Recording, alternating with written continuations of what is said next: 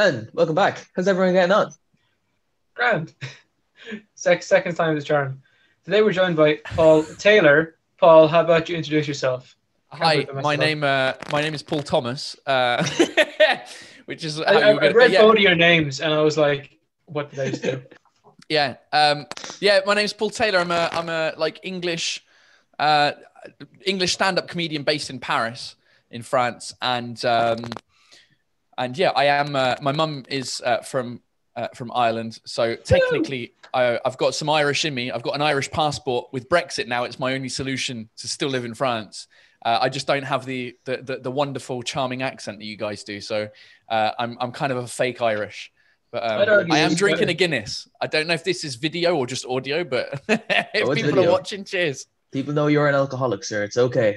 oh my god. Hey, that's the Irish in me. There you go. Uh, yeah, that, that's rough though with Brexit. Um, we, we, we had this conversation like the first time we were supposed to get on. We we were scheduling our blah, blah, blah. But we are thinking like, how's he going to stay there if he if he's from Britain? Like, how, how's that going to work? Yeah, well, I'm lucky. I've got the I've got the Irish passport. A couple of my friends who are English in Paris don't, and so they have to go through the the nightmare that is French paperwork uh, to get either like a residence permit or like French nationality. Most of them are just getting French nationality because it's just easier. Yeah. Because then they'll, they'll at least have a, a like a European passport, uh, which will allow them not only to live in France but also kind of travel a lot f- easier. Um, inside of Europe and the rest of the world as well. So yeah, it's a, it's a bit of um it's a bit of a shitstorm right now for like the the logistics. I think I think it will get figured out over time. Uh, but just for right now, it's just not it's it's it's not amazing. But yeah, I, I'm lucky that I've got best of both worlds. I can I can live and work in England, obviously, uh, because I've got. I mean, I don't even have a British passport anymore. I it, it ran out in 2016. I haven't up up um, upgraded it. I was going to say that's not the word. What's the word? Um, Updated. updated it. Yeah, I haven't uh, renewed it since 2016. But yeah, it means I can live and work in Europe and live and work in the UK uh, on the same passport uh, because of the. I can't remember what it's called. There's something. Tra- there's a there's an acronym for Ireland and the UK. Like the, the it's not a trade agreement. It's uh It's the Good Friday Agreement, is it? yeah. It's it's uh, No, there's a- that's, that's just for there's another, yeah, there's an acronym, and I can't remember what it is, but it's it basically means that even though Ireland is in Europe and it's part of the EU, uh, Irish nationals can still live and work in the UK and vice versa without having to go through the whole Brexit visa points shit that's going on. Um, I can't remember the acronym, Yeah. but it, it basically means that. So yes, it's uh, I, I I'm I'm one of the lucky ones. I, I figure you're not really a fan of Brexit. No, I just I don't. I mean, here's the thing: like, it might in ten years, it, it might turn out to have been the best decision the UK's ever made. I personally, because I've uh, I grew up in France, I grew up in Spain, I grew up in Switzerland. Uh, my dad lived in, in different places in Europe. I, I just I feel like a European person, and so for me, it just it, it seems ridiculous that um, that uh, this has happened. I I understand it from the point of view of like the people who live in like small town Britain, and that they feel that they've been getting ripped off because of Europe. Um, I get how they feel like disentra- disenfranchised by their government and being like, oh, the government gives a fuck more about Europe than they do about me and my little town. Um, and so that was kind of the idea that was sold to them. And it makes sense that, like, yeah, of course, why would we bother with Europe when I'm never going to go and live there? I'm never going to bother. Like, what? But then, of course, it's not. That's not how it works. It's not by leaving Europe that you're going to get more from your own government than you did before. It's just it's kind of the the rhetoric that's been uh, that's been talked about. So I don't know. I I I I'm obviously on the side of remaining because that's kind of been my life for Mm. the past um, 34 years that I've been alive. So. I, I, but then I, I'm again, I'm in like a very specific case where not everyone in Britain wants to leave and work and live in a European country, and not every European wants to go and live and work in Britain. So it's, it's, uh, I get both sides. Yeah. Yeah. Yeah, I, I get that. Um, obviously, being Irish and in the EU, I think it's a bit silly. Mm. Um, I, I, okay, you were able to do it. Fair play to you uh, if that's what you wanted to do. But I, I do feel bad for places like Scotland and Northern Ireland Yeah. who wanted to remain. Fully. Yeah. That's the, I, like, Because it's weird how the, the United Kingdom works. Like they're Yeah. all different countries within the same nation. Mm. Yeah, it's it's it's one of my one of my routines in my in my new stand up show in France. Like I'm ex- it's kind of like a an exp- an explanation jokingly of like how how the country works. It's like four countries, but it's one country. And it, when it when it suits us, we're one country. And when we want to not suit, like when we play football, it's like four separate countries. And it's like no, we're definitely four countries. We're not sharing the flag. Fuck that. Uh, but then you know when we play rugby, there's only three countries because Ireland is one team. Northern Ireland and Ireland uh, have one team, and then it's England, Scotland, and Wales. And then when we do the Olympics, it's like, yeah, we're shit at all of those sports. So let's bring everyone together. Let's put the Union Jack down, and that's that's how we decide to be one country. I, it's it's it's really arbitrary when we decide to do one country or three countries, so or four countries. Sorry. So um, yeah, I don't know. Uh, we'll see. We'll see what happens. Like it's one of those things. It's very easy to react and be like, oh, these Remoaners that are uh, complaining about remaining, oh, these fucking Brexit people, because yeah. right now it's happening. But in 10 years, we might all look back and go, hey, the UK's economy's never been better. Um, whatever the whatever happens, like it might be a great decision. I don't see how, like right now, I can't see how it is, but whatever. We'll, mm. we'll just have to wait and see. Well, hopefully, get through it. But um, on a happier note, you're a comedian, and you're yeah. a really good one. Um, you know, myself and Thomas been looking at some of your stuff, um, and spot on. It's it's a, it's a problem that most of it's in French. I don't speak French. yeah. but um, you know, uh, you know, it's very very weird niche for a comedian to be doing both. Um, so how, how come? Um, okay, well, first of all, where'd you get into comedy? Um, I got into it uh, really when I was in my last year of university um, in 2009.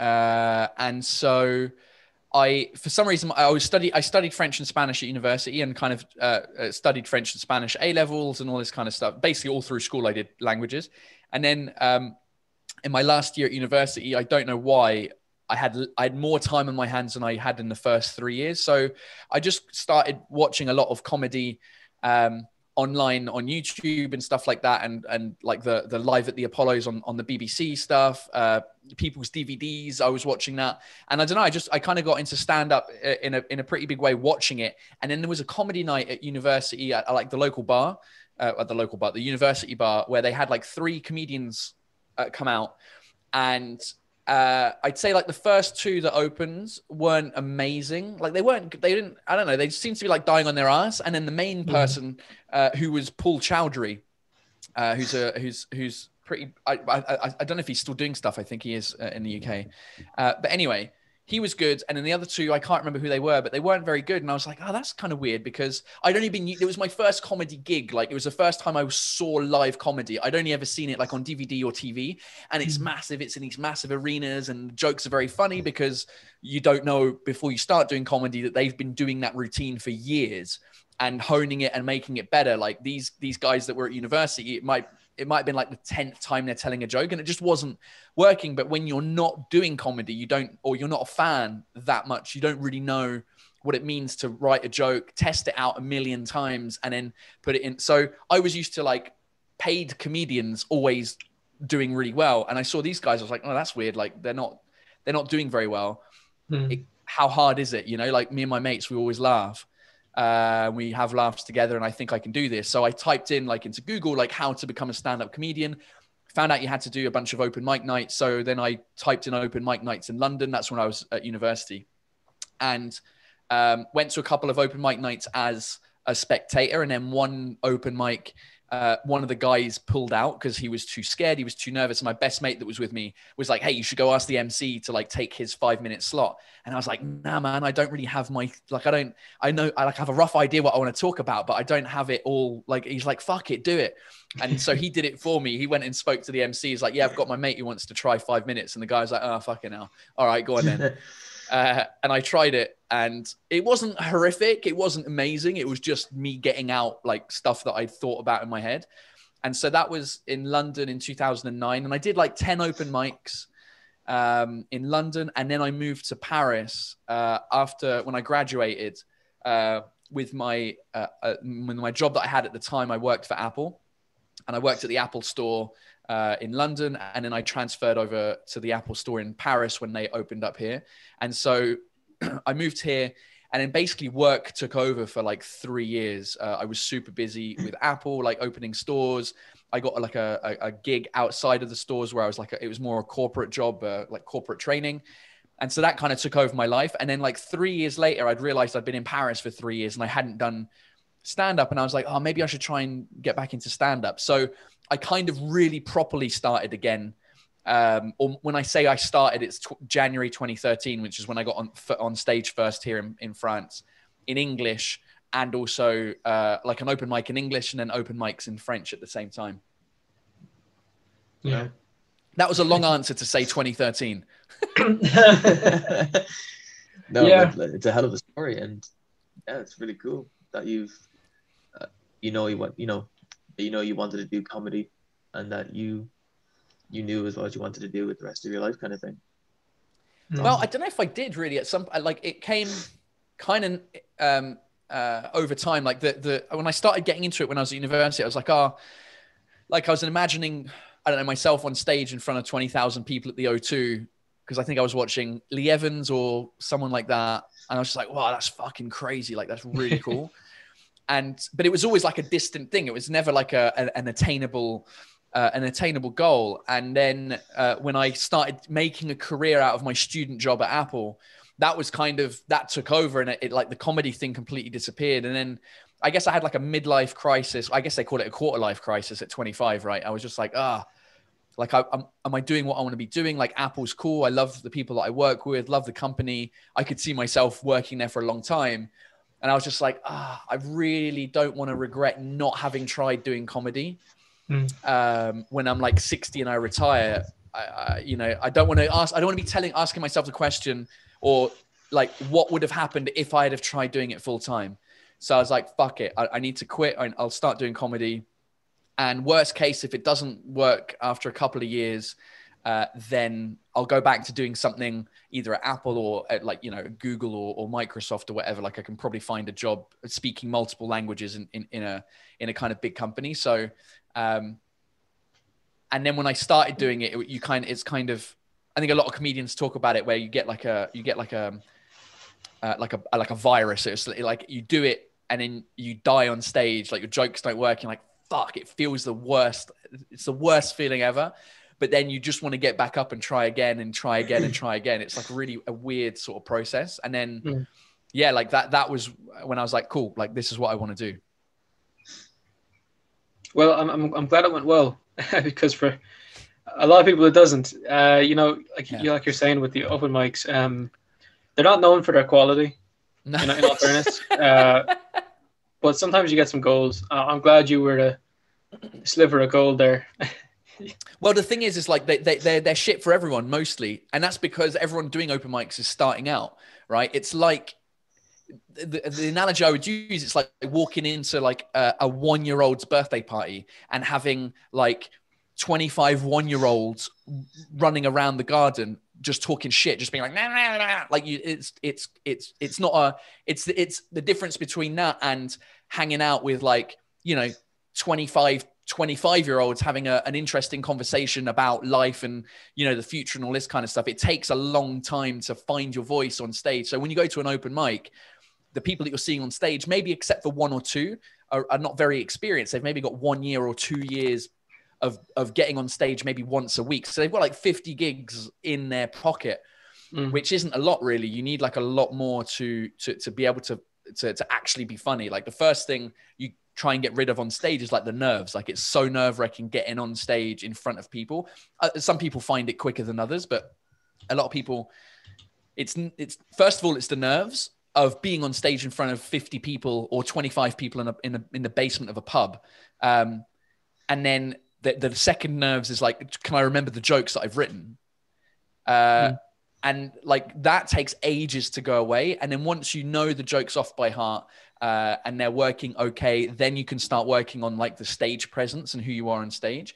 And then once that's kind of worked out then you kind of figure out your style and then it's easier to write jokes because you know what they would sound like with you on stage. But yeah it's a it's a it's kind of a, a, a long a long process. And it un, it's like everything in the arts really. Even like musicians go through you know how, how long does it take you to learn to play the guitar? It takes forever. The upside with learning an instrument is you can learn it on your own at home uh, with no one listening. Uh, whereas with comedy, you have to learn the job. You have to learn the, the art on stage in front of people. Like you can't, you can write as much as you want, but until you go on stage and die on your ass or get a laugh, like that's when you know it's good or not. So musicians have it good where they can spend like 10 years in their in their bedroom just playing shit music. I mean, to be fair, their their neighbors might hear them if they live in a block of apartments. It's kind of the equivalent, but they don't have the faces of the people in front of them going, This isn't funny. Shut up. Why are Yeah. you here? Yeah, yeah, that that'll that'll wreck your soul right there. hmm Uh, yeah, I, I had a question and then I was about to sneeze. Oh, it's so dumb. Uh, you see, you're like, oh, don't do it. Oh, what was it? I, yeah, it was with um, we're doing a comedy at the moment. You know, you're doing it through your- through your show because obviously, like France is in a pretty heavy lockdown. Um, how how you been how have you been getting on during the lockdown? Um, I've just been trying to find stuff online to do, which is kind of why I I, I set up this kind of space with a like a decent camera, microphone, and stuff like that to do uh, stuff and kind of build out my YouTube channel. Um, because one, see you got the was a way silver of play button behind you. yeah, I do. I, that's, it's like every fucking YouTuber has a has the silver. I've got two. I've got like the old one, which is the, that one there, which because I like when I first started doing stand up in France, like the one of the first things that came, uh, like one of my first like five minute bits on stage was around the fact in France when you have to say hello to people, you have to kiss them on the face, right? Or you used to before Corona. Uh, now no one does anything, which is great. But as, a, as an English speaker or somebody not from France, it's like this awkward thing. You don't know how many kisses to give. You don't know which like men kiss each other as well, and you're just you're not used to it. So I did like I that was kind of my like first sort of five minute good bit in France. Then uh, that was made in, we made that into a video like a video sketch instead of it being me on stage. It was like an actual like a tracking shot sketch. Um, the TV like uh, TV company here called Canal Plus, which is the equivalent in the UK of like Sky TV. It's basically like paid TV. I don't know if in Ireland you have an equivalent of like a paid thing like you watch. Oh, Sky? I don't know if Sky, yeah. Um, so it's kind of like the, the equivalent of Sky TV. They got in touch and they were interested in like building out like a mini series of like I'm the English guy in France. Here's something I don't understand, and so we made a TV like a mini series called What the Fuck France. That was the title of the show, where it's basically three minutes and I'm like in the streets of Paris, basically uh, complaining about something French uh, in English with French subtitles, and that then they then put those videos on a YouTube channel and that was the first sort of play button on on like that that YouTube channel that's technically owned by the French Sky TV, and then the the, the more recent one is like my personal channel. Um, but yeah, it's just, it's like yeah, YouTube is like, yeah, I want the buttons. Give me the buttons so I can hang them on my wall. and I've done exactly the same. But yeah, it's um, I feel fortunate in France because because stand up's not a massive industry. Um, uh, just the entertainment industry isn't massive. Like there's not that many uh, TV shows. There's not that many stand-up shows. There's not that many. Well, films is a different a different thing because there's a lot of that. But you can cross over pretty easily here. Uh, whereas I get uh, uh, like in the UK or English-speaking countries where stand-up is so big. Like if a YouTuber tries to start doing stand-up or a stand-up starts trying to do YouTube, like it kind of creates a bit of friction within those individual pockets of in, like if a YouTuber tried Hmm. to do stand up, stand up comedians would be like, "Fuck off!" Like, Or yeah, like when a YouTuber tries to do followers. boxing. Yeah, exactly. Yeah, when a YouTuber tries to do boxing, I'm sure the rest of the boxing industry was like, "Who are these cunts who can you can yeah, all right, fair enough. They can bring in like a lot of audience, but they're who are these people?" So I think in the world of stand up, it's similar. Even in the, in the world of YouTube, um, it's kind of similar as well. I think when when people try to cross over, but in France, like a lot of people, a lot of people who are doing stand up shows, there, there aren't really comedy clubs in France. That's the other problem. There's no real um, um, infrastructure of comedy clubs. So when you want to do stand up, you can do like 10 minutes here and there in a bar or in a pub. But in like in order to kind of progress, you have to very quickly build out like a one hour show and try and because they've they've got many theaters all across the country, but no kind of comedy clubs. So you have to very quickly build your hour show. So if you're touring an hour and you're doing that and you're filling out, it's probably because you've got something going on outside of stand up, whether it's uh, like uh, you're on radio, you're on TV, you're doing uh, uh, YouTube stuff. Uh, so it's kind of the only way to, to, to build an audience in France mm. is, is mostly through doing stuff online. So yeah, I, I, figured during lockdown, I would just kind of go full in on YouTube since I can't be on stage. So would the majority of your audience be French? Yeah, it's kind of on YouTube. The statistics is like 50% French and then 50% rest of the world. And out of those people, rest of the world, there's, there's I'd say there's probably quite a lot of French speakers um, because there's more French speakers that speak English than English speakers that speak French. So if I'm doing um, uh, like what I'm doing right now, like I, I do this thing called Happy Hour uh, live on Mondays, where basically I, I'm here in the studio with a guest um, and uh, we we drink a beer and chat with the audience live, and they ask questions and stuff. And that kind of ends up being kind of in both languages because I've got audience from both countries or both languages. If people ask a question in French, then we'll answer it in French, and so uh, that's uh, where like native English speakers um, they'll drop off probably because they're they're less good at French. But I I don't think I appeal that much to only English speakers. Like it's it's if the, if the, if there are English speakers on that follow my stuff, it's people who are interested in French or who speak a bit of French as well. I try and subtitle everything, um, but it like it's a pain in the ass to subtitle. It mm. takes a load of time and also like money. Like I don't have time anymore really to subtitle stuff, so I'm paying a guy in Canada to subtitle like my one hour. Um, live shows where I'm kind of interviewing. It's basically like this essentially, but with um, but with the uh, uh, with the audience like interacting at the same time. Mm. So um, yeah, yeah, it's an, it, as you said. No, I, I use a thing called um, Ecamm Live is the is the thing that I use because I'm on a Mac and it was just like I, I tried StreamYard and it was it was cool, but it was just I couldn't like it it the the at the time when we were in the first lockdown, I was doing it every day. Mm. And um, I didn't have time to like sit down for the whole day and learn how to use the things. Whereas the Ecamm thing, I think, has less functionality, but it's just easier to use. You can drag and drop videos in, like mm. it, you can share your screen really easily. It's just an easier um, interface to use. So uh, that's what I'm using uh, for the for the live stuff. Um, but uh, yeah, it's a it's a pretty niche, um, as you said, like a niche thing, and it's the kind of the question I've been asking myself as well, like like what's kind of next in my in in my in my careers doing comedy like for like I did my first hour stand up show and that went really well. Like it sold out most places that were like 4 and 500 seats. I finished in like a 1300 seater um theater a couple of years ago. Then I started my second show which is also kind of in both languages. There's more french in it than english um, but then I was like, what do I do? Like, do I, in, in order to kind of expand, I feel like I've kind of reached the, the limit of people who understand both languages and built that kind of community. And I'm like, what do I do? Like, do I do something all in English that's based around France? Because everyone loves taking a piss out of the French, right? So I was like, oh, maybe I can make a thing where I'm taking the piss out of the French, but for a more global English speaking audience. Or do I go full French and kind of build out my career in France since I live here and and mm. kind of step out of the niche a little bit and be a bit more bit more broad. But I, I don't know, I haven't I haven't figured out the answer yet. And yeah. have you had the opportunity to do stand up since any of the lockdowns or has France opened up at all since March last year? Yeah, it's France has been pretty good actually. Like the first lockdown in March to May was super strict. Like everything was shut, schools were shut, uh, parks were shut you had to fill out a, a form to like leave your house.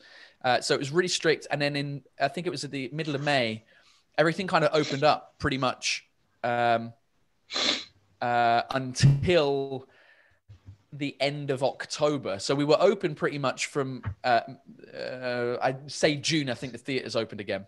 June to October, July and August, France shuts down, everyone goes on holiday, so there wasn't really much going on anyway. Um, and so I I managed to do a couple. I did like ten shows in October, which were kind of already planned before the pandemic anyway. So that was that was cool. I had to. I was in the middle of my tour when it when it all got shut down, so we had to like push all of those dates to spring this year. And it look it's looking like spring this year is fucked as well. So I'm gonna have to maybe push those hopefully to the autumn and then hopefully like with the vaccines and all that kind of stuff maybe we'll be able they'll be able because it, it felt like the summer was like almost like a normal summer here, where people were out in bars and restaurants. Um, they hadn't imposed wearing masks outdoors at that stage. It was only indoors, so it kind of felt almost like a normal summer. And then when the Do you guys have to wear them autumn hit- outdoors? well, yeah, now we do. Yeah, we have to wear them everywhere, Mhm. um, which is uh, which is it's kind of become no, it's weird because it's kind of become a normal thing. Like when we see reports on the news of people in the UK or basically any other country, and no one's wearing them out outdoors. Like they're not they don't have to wear them outdoors. If they're wearing them outdoors, it's through choice. So we see like news reports of people, and it's like, oh shit, I've forgotten that you could not wear masks outdoors in other countries. So yeah, it's kind yeah, of a, it was weird here. Yeah, it was controversial to start with here, and then it's just become the new like a, a- normal thing. No one, no one even asks the question anymore. But I remember seeing an article on the BBC like two days ago, which was like, "Can you catch coronavirus outdoors or whatever?" And the, the overall thing was like, basically, unless you're sat like less than two meters in front of someone for 15 minutes and they sneeze and you inhale at the same time as they sneeze, uh, you're probably not going to catch it. I'm like, why are we all fucking wearing Yeah. masks outdoors? Especially outdoors the- because sunlight kills it. Well, that's apparently it. And the, the the thing, I think the thing what happened in France was there was a big scandal with the masks in at the beginning of the whole thing, where the I can't remember who it was in the government. I think it was the prime minister was like, "Yeah, there's no point in wearing a mask if you don't have if you're not sick. If you're if you're sick, then yeah, wear a mask. But if you don't have any symptoms, there's no point in wearing a mask. So don't wear a mask." And then um, and I think it was because they didn't really have enough masks in France to go around.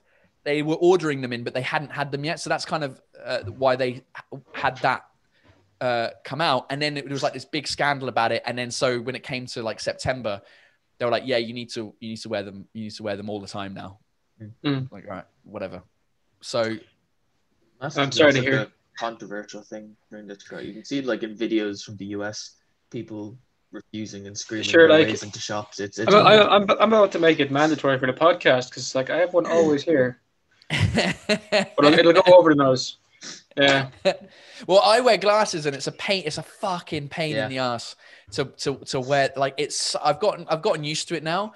I just kind of have it like under my nose. I know it's not great, but I like, I got it. I, I, I got the virus in September, so I'm like, I'm not catching it again anytime soon. Uh, so and like if I'm, I'll wear it. Like if I'm in the metro, I'll, I'll fully like cover it. But if I'm out Mm. in the street, like walking across the street, Oh, street, yeah. then yeah. then I'll just. I'll have it like under my nose because the police um, they're not really uh, you know if they come if they're like oh we'll just put they're not really um uh yeah, you you're not getting locked anyone. up for being, you No. know, under your nose so Out, yeah outside. it's, it's a bit what's it like over there? Like um, are you are you guys having to wear masks outdoors? No?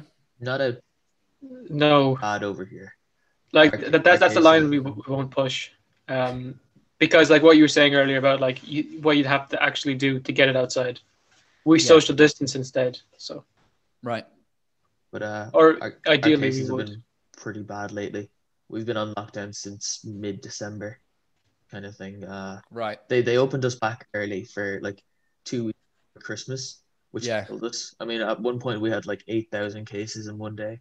wow was- that's which that's a lot for for for for the population Yeah, which is Mhm. terrible. I think we were the highest per is it per hundred thousand? We were the highest country in one day. Right. Like, like even beating the US and the UK. Like I like how you which said is- beating the US like it's a competition. Like we're gonna fucking beat these bastards. I well love it. that, that's something i don't want to beat them at in all fairness no. Yeah. but yeah no Well, you guys have got you guys have got a great reputation, like in in in in France. Like the French, fucking love the Irish. Um, and I remember when it, when it was Euro, what was it? Euro 2016? Is that when that the last Euro was? Yeah, because it was supposed to be last year and it didn't happen. yeah. Uh, yeah, it was 2016, which was in France, partly or all of it.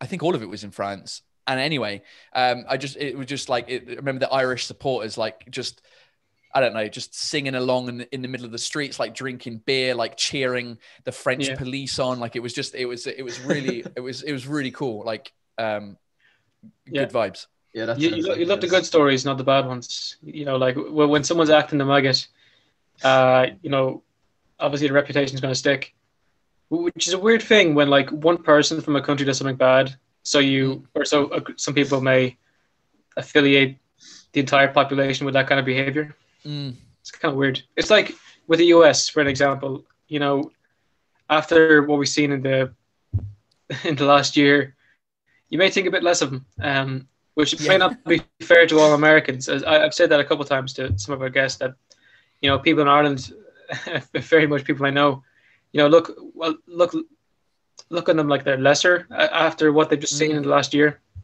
um, in comparison that they would have before. Yeah, it's crazy how media, you know, how, well, it's not even media really, because I mean, they're obviously going to be sharing news like w- newsworthy stories, and the newsworthy stories are often negative stuff: people rioting, people doing this, people killing, so, like so, and that's what you see on the news all the time. And so you go, yeah, like the, you know, the, just- it was the same thing with Brexit. Like for me, it was funny when I first moved to France ten years ago.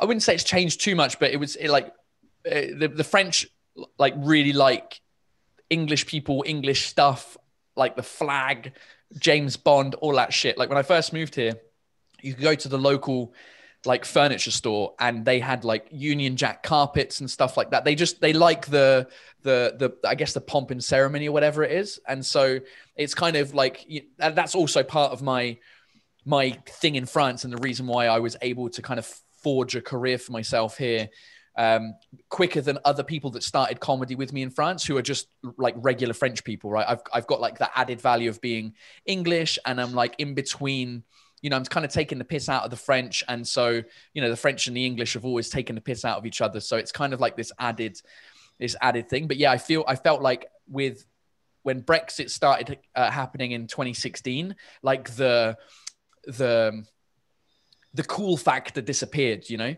Mm. um, or was, it was was going kind of out. And then because luckily the news wasn't obsessed with Brexit every day here like they, like it was back home, uh, people kind of forgot about it. And then when it came back two years ago, when it was like, oh, I can't remember the, the, the history now. Like they voted for something a couple of years ago, and then one year ago, like we officially left, and then this year it actually happened. You know, where we left the the the, the trade thing, and there were blockages. Like it just feels like it's it goes on and off. But then you know when like Harry and Meghan get married, everyone's back like, oh, the English. You know, um, I'm sure when the Queen dies, we'll get a lot of sympathy. Um, so yeah, it's kind of as you said, like people attach themselves to what's happening in the news and go, oh, well, you know, these people are assholes because of this, and then it's like the whole Mm. country is treated the same. Yeah, it's it's not really fair. Um, like obviously the Irish example is, you know, the drunkenness. Um, and look, we're not even drinking. You're the one drinking. Exactly, this is true.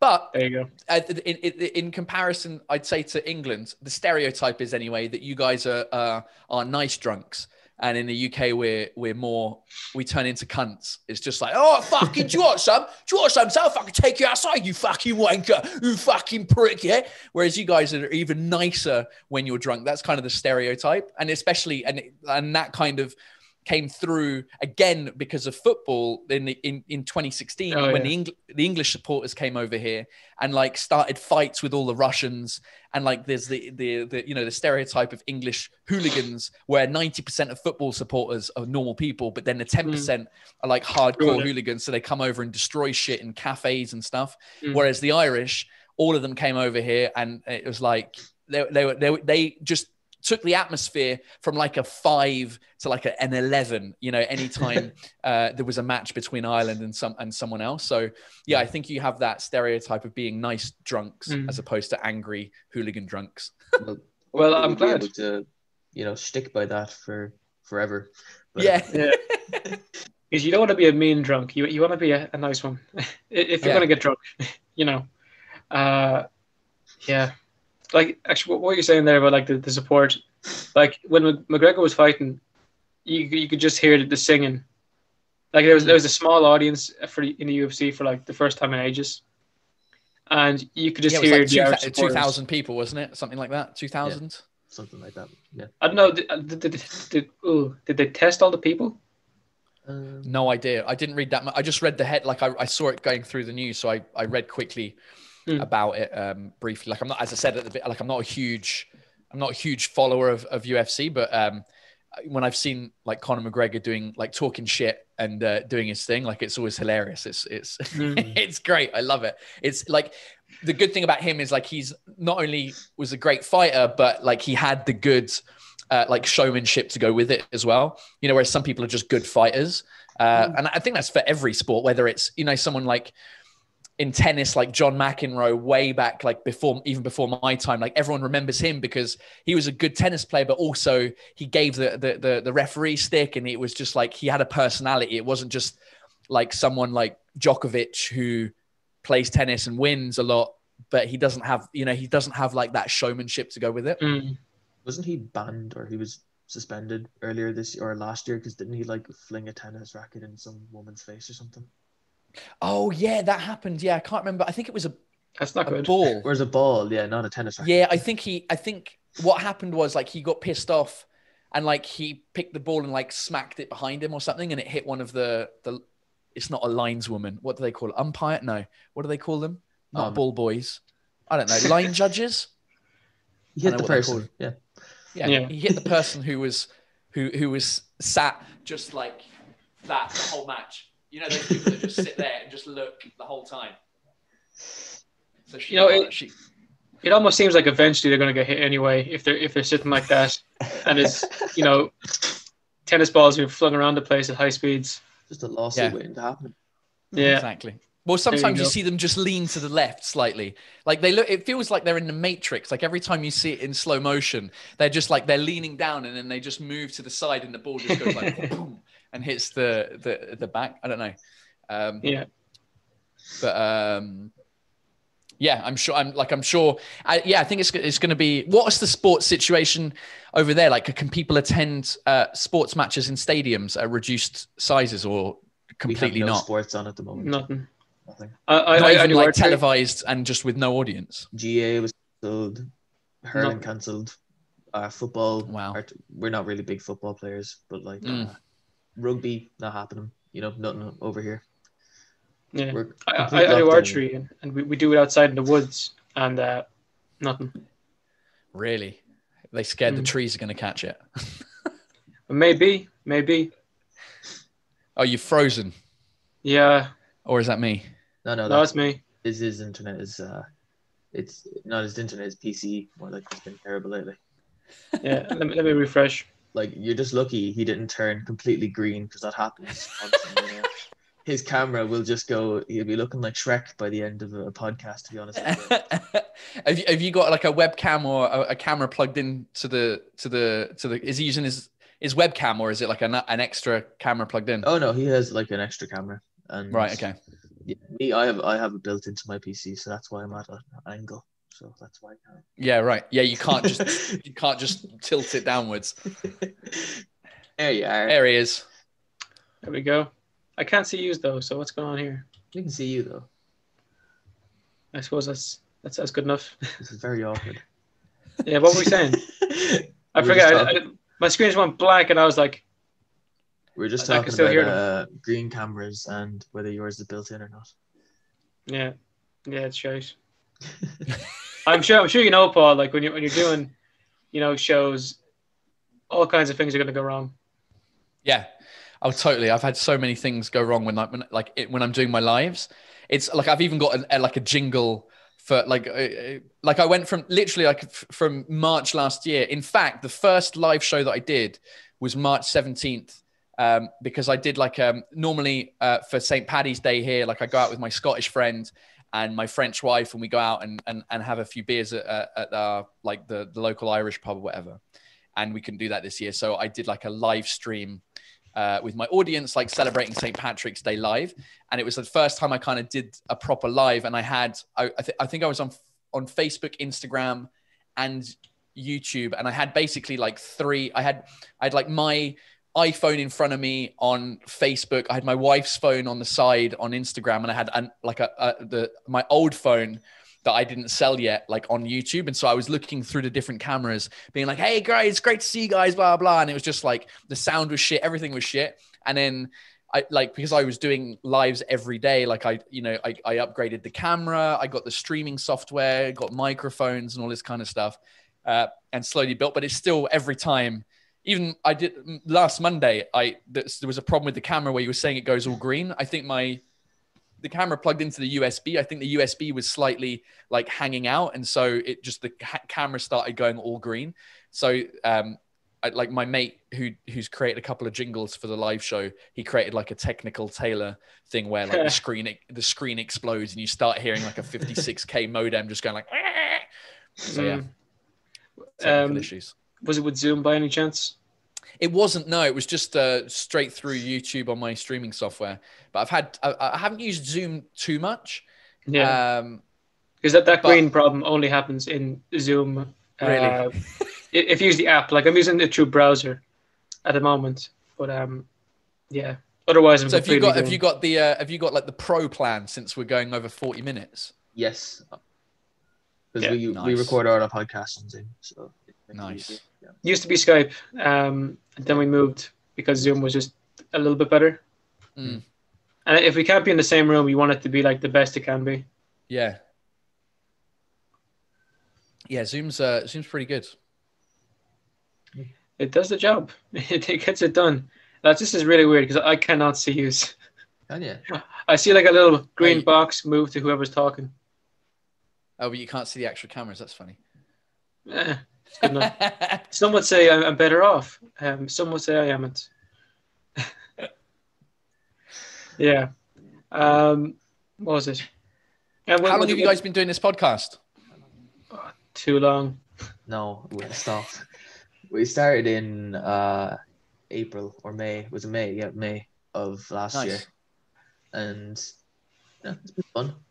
We just, That's We just- cool. And what do you guys do? Like, what did, what were you doing before that? What's your what do you guys do? we were in uh, secondary school. We Nice.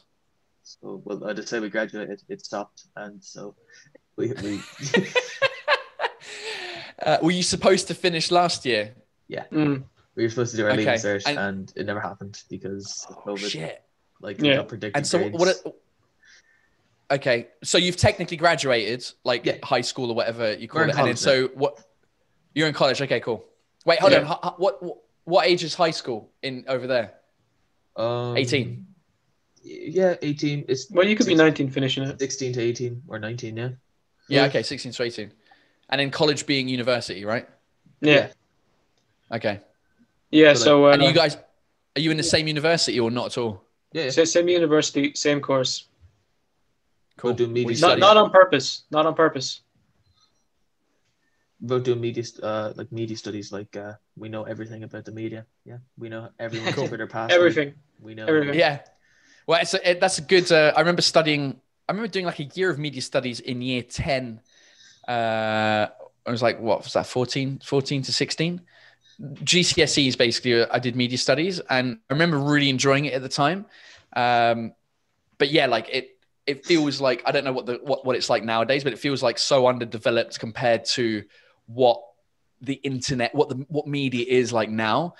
Um like what you guys are doing with with this with this podcast is like is great. Like i think that's i mean i don't they're probably not even teaching that right? It's probably just like oh yeah do, do you know Well- that they have terrestrial tv we did a podcast with the college course and it was terrible. They gave us a survey that they created, told us to have five people talk about it in four minutes. And yeah, they made us do it and it was rough. It was it was absolutely terrible. And at the time we were doing this for about four, five months. And I'm just thinking like, what the fuck? Come on. Or like yeah it's it's when, the election stuff was happening, we were learning more about like the American election than we were the course content, which I thought was pretty dodgy. Um, because they, they were teaching everything like from the perspective of the presidential election, and considering we're not part of the United States, we're part of, you know, the European Union.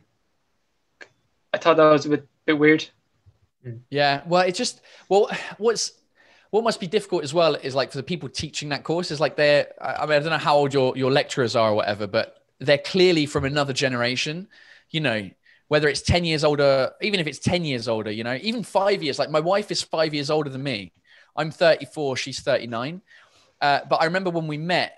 Well, the, and, and in those five years, like the difference was I like I got my first computer when I was 12 uh, I think it was 12. And then she got I think she got she was like 22 when she had her first computer.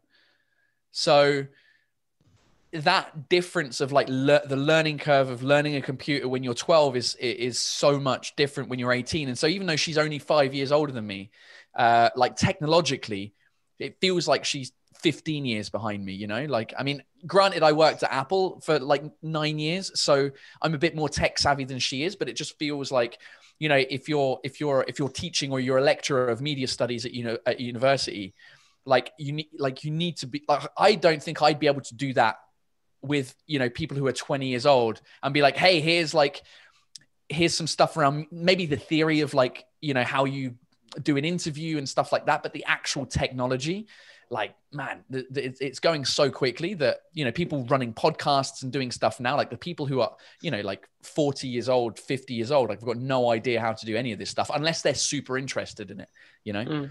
Don't- I even watch like um, India. I don't know if you if you know Joe Rogan, if you watch any of his uh, podcasts, but like the technical quality is shockingly terrible.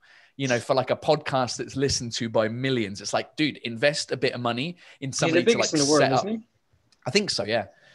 It's like get a new camera. I mean, the you know the ca- ca- for, for how much you're earning, the f- from how much you earned from your Spotify deal, even even even before Spotify, just like buy two nice cameras with a couple of good lenses, and the the, the image quality is going to be a million times better. You know, Mm. uh, but it just feels good. like he's also he does stand up, so he doesn't really give a shit. And then I guess the person who works with him called Jamie, like I don't know how old he is, um, but yeah, it's it's interesting. I, I guess he doesn't need to give a shit because he's already got a, a massive audience. It's more like, you know, when we're starting out, uh, you know, and I consider myself still kind of starting out on YouTube and, and, and, and internet and stuff. Like you need to put in like the, the work to, to make it look good, sound good, the questions be good, to have Mm. some interesting content to kind of build up. And then, you know, when you get to Joe Rogan, doesn't, no one cares what the video quality is about. Like you're just there to listen to, listen to it anyway. So Mm. yeah, it's interesting. Yeah, it's it's it's, it's definitely interesting. Um, like if if you want to do better than him, you're gonna have to work a lot harder than him, like by a fucking mile. Yeah. Um, which is probably very difficult. Um, no one has like an entire production crew ready to go. No, absolutely not. He's able no. to do in-person podcasts like he is. Mm. Like even with the pandemic, he did maybe I don't know less than ten Zoom ones, Yeah. and then he got the rest in person. Like he was able to get Mike Tyson and shit. Mm, which is which is pretty impressive. yeah. Uh, well, beyond pretty.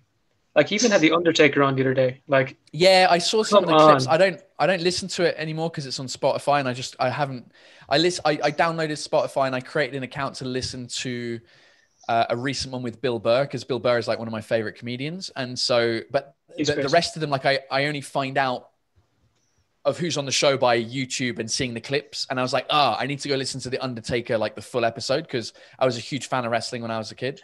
Um, but um, what was I going to say? Yeah, like he, like I don't know what what point it was for him. Like, what was the? It'd be interesting to to to find out like what episode or what point was it that it kind of started to take off. Like, I know obviously it's a gradual thing, but and he was doing it for like ten years uh, on his own like where he's Yeah. ask, answering questions with his audience with a couple of his mates and then slowly but surely it turned into one guest per episode and then it, there must have been a couple of points where he had like big guests on because they were mates of his or whatever and then that kind of got people interested and then you know once that momentum starts to build and you're consistent then you get Elon Musk on you get Mike Tyson on you know you get these people and like anyone basically he could have anyone he wanted essentially on that on that show now.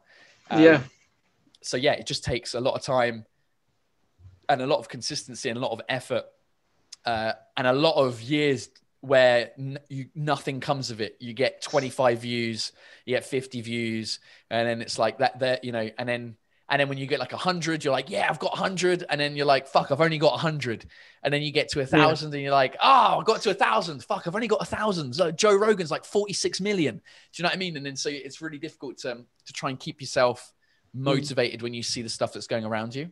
Mm. yeah, yeah, definitely. But um, you know, it, it's it's hard to compare because you know his his way of doing the show might be different to, I guess ours or yours or Mm. any any other any other person. Um, but obviously his works Uh, but you don't want to be a Joe Rogan copy. Like, No, I think not. that'd be pretty pretty clear with people. Like he's just copying fucking Rogan. Uh, well, know? it's difficult. uh, Like it's difficult. You can't. I mean, it's it's almost impossible to anyway because unless you're a stand-up comedian who loves doing, uh, um, who loves like MMA stuff and uh, hunting and shit, like it's difficult if you unless you've got exactly the same interests as him and even if you do like you'll find your own thing you know you find like i, I was lucky that i found my thing of like doing french english stuff. Uh, so even if it's kind of like i'm still talking to a guest on my life stuff. It's around a different topic and it's slightly different you know it's a different angle and it looks different and stuff like that. But yeah i think as well like when you're starting out you you you take inspiration from the people that you really like and then slowly but surely you kind of find your own voice. I remember when I started doing stand up in 2009, the person that was kind of massive at that point was Michael McIntyre, Yeah. um, who who was just kind of killing it, and I I really enjoyed his stuff back then. And when I was writing jokes or stories, I was almost writing them in his like I could hear him talking about the stuff that I wanted to talk about and and it being fucking funny and but when I was saying it on stage it was shit like no one was laughing because I didn't have my personality yet and so yes like it was it was it was you, you obviously take inspiration from the from the people that have inspired you whether it's doing podcasting whether it's doing music uh, whether it's uh, comedy whether it's film wh- whatever the whatever the art is i think you always take inspiration and then you you make all of that and then you add your personality to it your life story to it your passions and it turns it into something else. That's funny because I, I, I started off watching comedy by watching McIntyre. I was a huge fan Mm. of his for years. He's he's great. yeah i still really enjoy him like everyone gives him shit like everyone in the comedy world is like oh it's fucking you know he's doing his own show and stuff i still like uh, I still find his stuff a lot funnier than some some like you know cult comedians who've got like these you know who who who who believe they're better comedians. For me, it's like, are you making people laugh or not? That's for me like the the, the the first thing in comedy. Like you're a comedian, like make people laugh. That it, you know if that's what you do, then you're then you're doing your job well. And clearly, he makes millions of people laugh because he fills out the O2 arena like 10 nights in a row. Like you can't, the numbers are undeniable. He hasn't just paid people to sit in those seats. Do you know what I mean? So clearly, and yeah, maybe it's a different type of comedy than people like, or they're like, oh, he's talking about toast. Like that's not real comedy. Real comedy should be pushing the boundaries of this theme or that theme or whatever. And it's like, it can be pushing the boundaries, but it can also be jokes about fucking waking up in the morning. You know, it's, it's, it's, uh, I, I think some, sometimes in comedy, people take themselves too seriously Yeah. about what their mission is. It's like, oh, you know, I want to talk about Black Lives Matter, or I want to talk about, you know, the political thing. I want to talk about Brexit. It's like, yeah, do that. M- my opinion is, if it if it's funny, great. If it's not funny, then you're doing a TED talk, basically. Hundred percent. I I- I think McIntyre that not that even his humor is childish, but Mm. I found it funny when I was a, when I was a bit younger, and then as I grew up, I guess more comedy. I started watching more Mock the Week. I started Mm. watching, you know, Frankie Boyle, Carr. I think I think I like McIntyre. I, I used to watch his Christmas show every year. Thought they were great. Or the show where he used to was it the you know he used to prank people on the phone. Those fake messages they were great. yeah, were brilliant. Yeah. yeah. His his early stand up stuff, I, I really enjoyed. I, I when was the he he. Oh, he recently had a stand-up show on, on Netflix that came out this year. Uh, It was just, he, I think they filmed it just before the beginning of the pandemic. And honestly, I was like, yeah, this is good. Like it's it's it's good stuff. It's very the equivalent in the US would be someone like Jerry Seinfeld who talks um who talks about nothing in a way like he's just talking about regular life stuff, you know.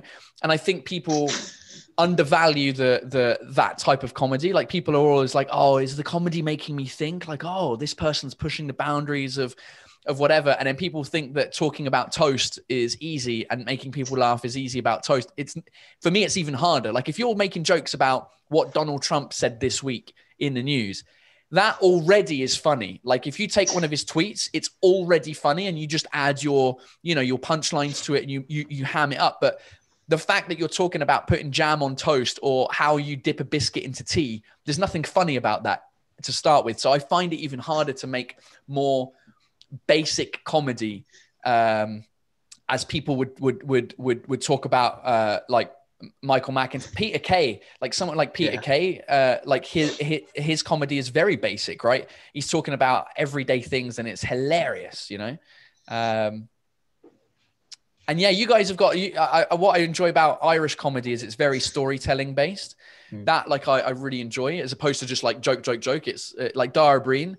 He's he he, he his stand up shows are like very uh, story um, orientated, and uh, Hmm. I think that's cool. I love Dara Breen. Like I said, Mm. mock the week. I used, I used to watch scenes we'd like to see for for hours, or like I, I was a huge fan of that show when I was younger. It's so Yeah, he's he's he, he- he's he's good. hundred percent. Jared, are you are you with us, or what's going on at all? Can you guys see me? No, we can see you. Yeah. Joe, let's the just final, the th- three leaving final it. Joe. Yeah. anyway, What can you do? Paul, Um, I think we've taken enough of your time. I want to thank Yeah. you so much for coming on. Oh, it's been a pleasure, guys. Uh, this has been a lot of fun. Thanks, uh, thanks for having me on and uh, and uh, asking questions and stuff like that. And it's it's great. Like, keep going, keep doing this thing, keep you know speaking Yeah. to different people. Um, yeah, it's awesome. We'll have to have Will you do. on again at some point because you're one of the funniest men I've ever talked to. To be honest with you. Well, hey, you quick know what? question. Actually, how did you find? How do you know about? Like, how did you? How did you find? How did you find me? well, I think Thomas found you. So How did I Thomas? find you? I know. because I feel like since. I because I changed so I was doing because my the live shows that I'm doing I I take the audio and I basically put it as a podcast and I used to be using a host called Podbean that you have to pay for and all this kind of stuff. And I wasn't Anchor. like yeah well and this is the thing. So I use um I was using Podbean you have to pay for it. And I was like uh, I'm not getting very many listens. Like it's more of a live video thing but I thought I'd put the, the the podcast out for the people that can't watch YouTube for an hour and they just want to listen on the metro or whatever. And I feel like a, since I switched to Anchor like two, three weeks ago, and I feel like since I switched to Anchor, I've gotten like five emails from different people who run podcasts to be like, "Hey, we'd love to have you on this podcast. We'd love to," and and you were part of that um, that bunch of emails uh, of podcasts. I was like, mm, maybe like by moving to Anchor, it pushed Mm. the show like it, I don't know, it made it more visible somewhere. So I don't know if that's how you found. You know what it was? I would think. Do you know the? Do you know on Instagram when you, when you have recommended page kind of thing? Mm. One of your videos where you were explaining the Eng- English, uh, like the, like swear words. One of them came up for me on that, Oh, and I clicked into it, and it was, it was very funny. I think I think it was either. Yeah, like the one minute thing that I was doing for like the second lockdown, where it was like, "Hey, French people, let me tell you how to swear in English, so you can Yes. tell the government to fuck off, and they won't know." yeah, yeah, okay.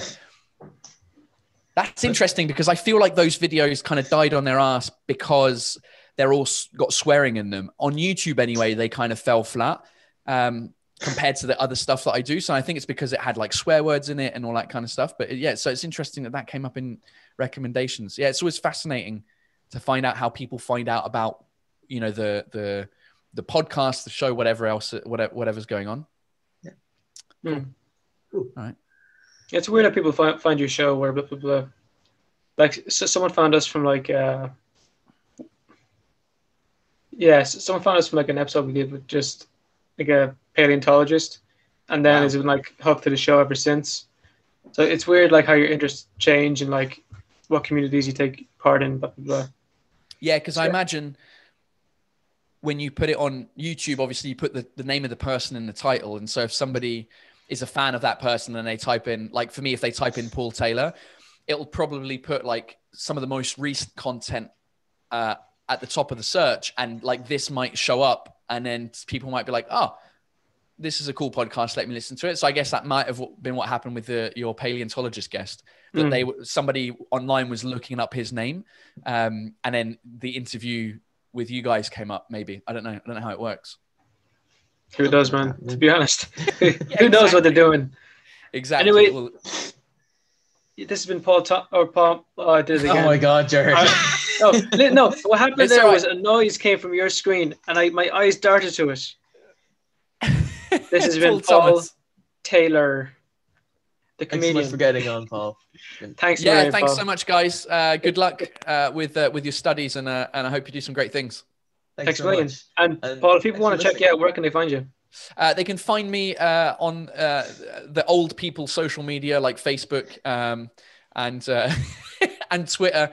Twitter, Facebook, Instagram, and uh, YouTube. Uh, if you type in Paul Taylor comedy, there's many Paul Taylors in, in life, so you have to just add comedy uh, to the end of it. There is another comedian in the UK called Paul F. Taylor, um, who doesn't look dissimilar to me. So you just have to make sure it's the French one. Type in Paul Taylor French comedy, you'll find me. Oh, there you go. All right. Thanks listening. Have a good one. Top of the morning, lads and ladies. Support for the Awful Irish podcast is now brought to you by Manscaped, who is the best in men's below the waist grooming. Manscaped offers precision engineered tools for your family jewels, and you're no longer need the look of the Irish with the ladies. Manscaped just launched in Ireland. We've gone years without using the right tools for the job. You can now be one of the first men in Ireland to experience their life changing products. Your balls will thank you. Get 20% off and free shipping with the code IrishPod at manscaped.com. That's 20% off with free shipping at manscaped.com and use code IrishPod.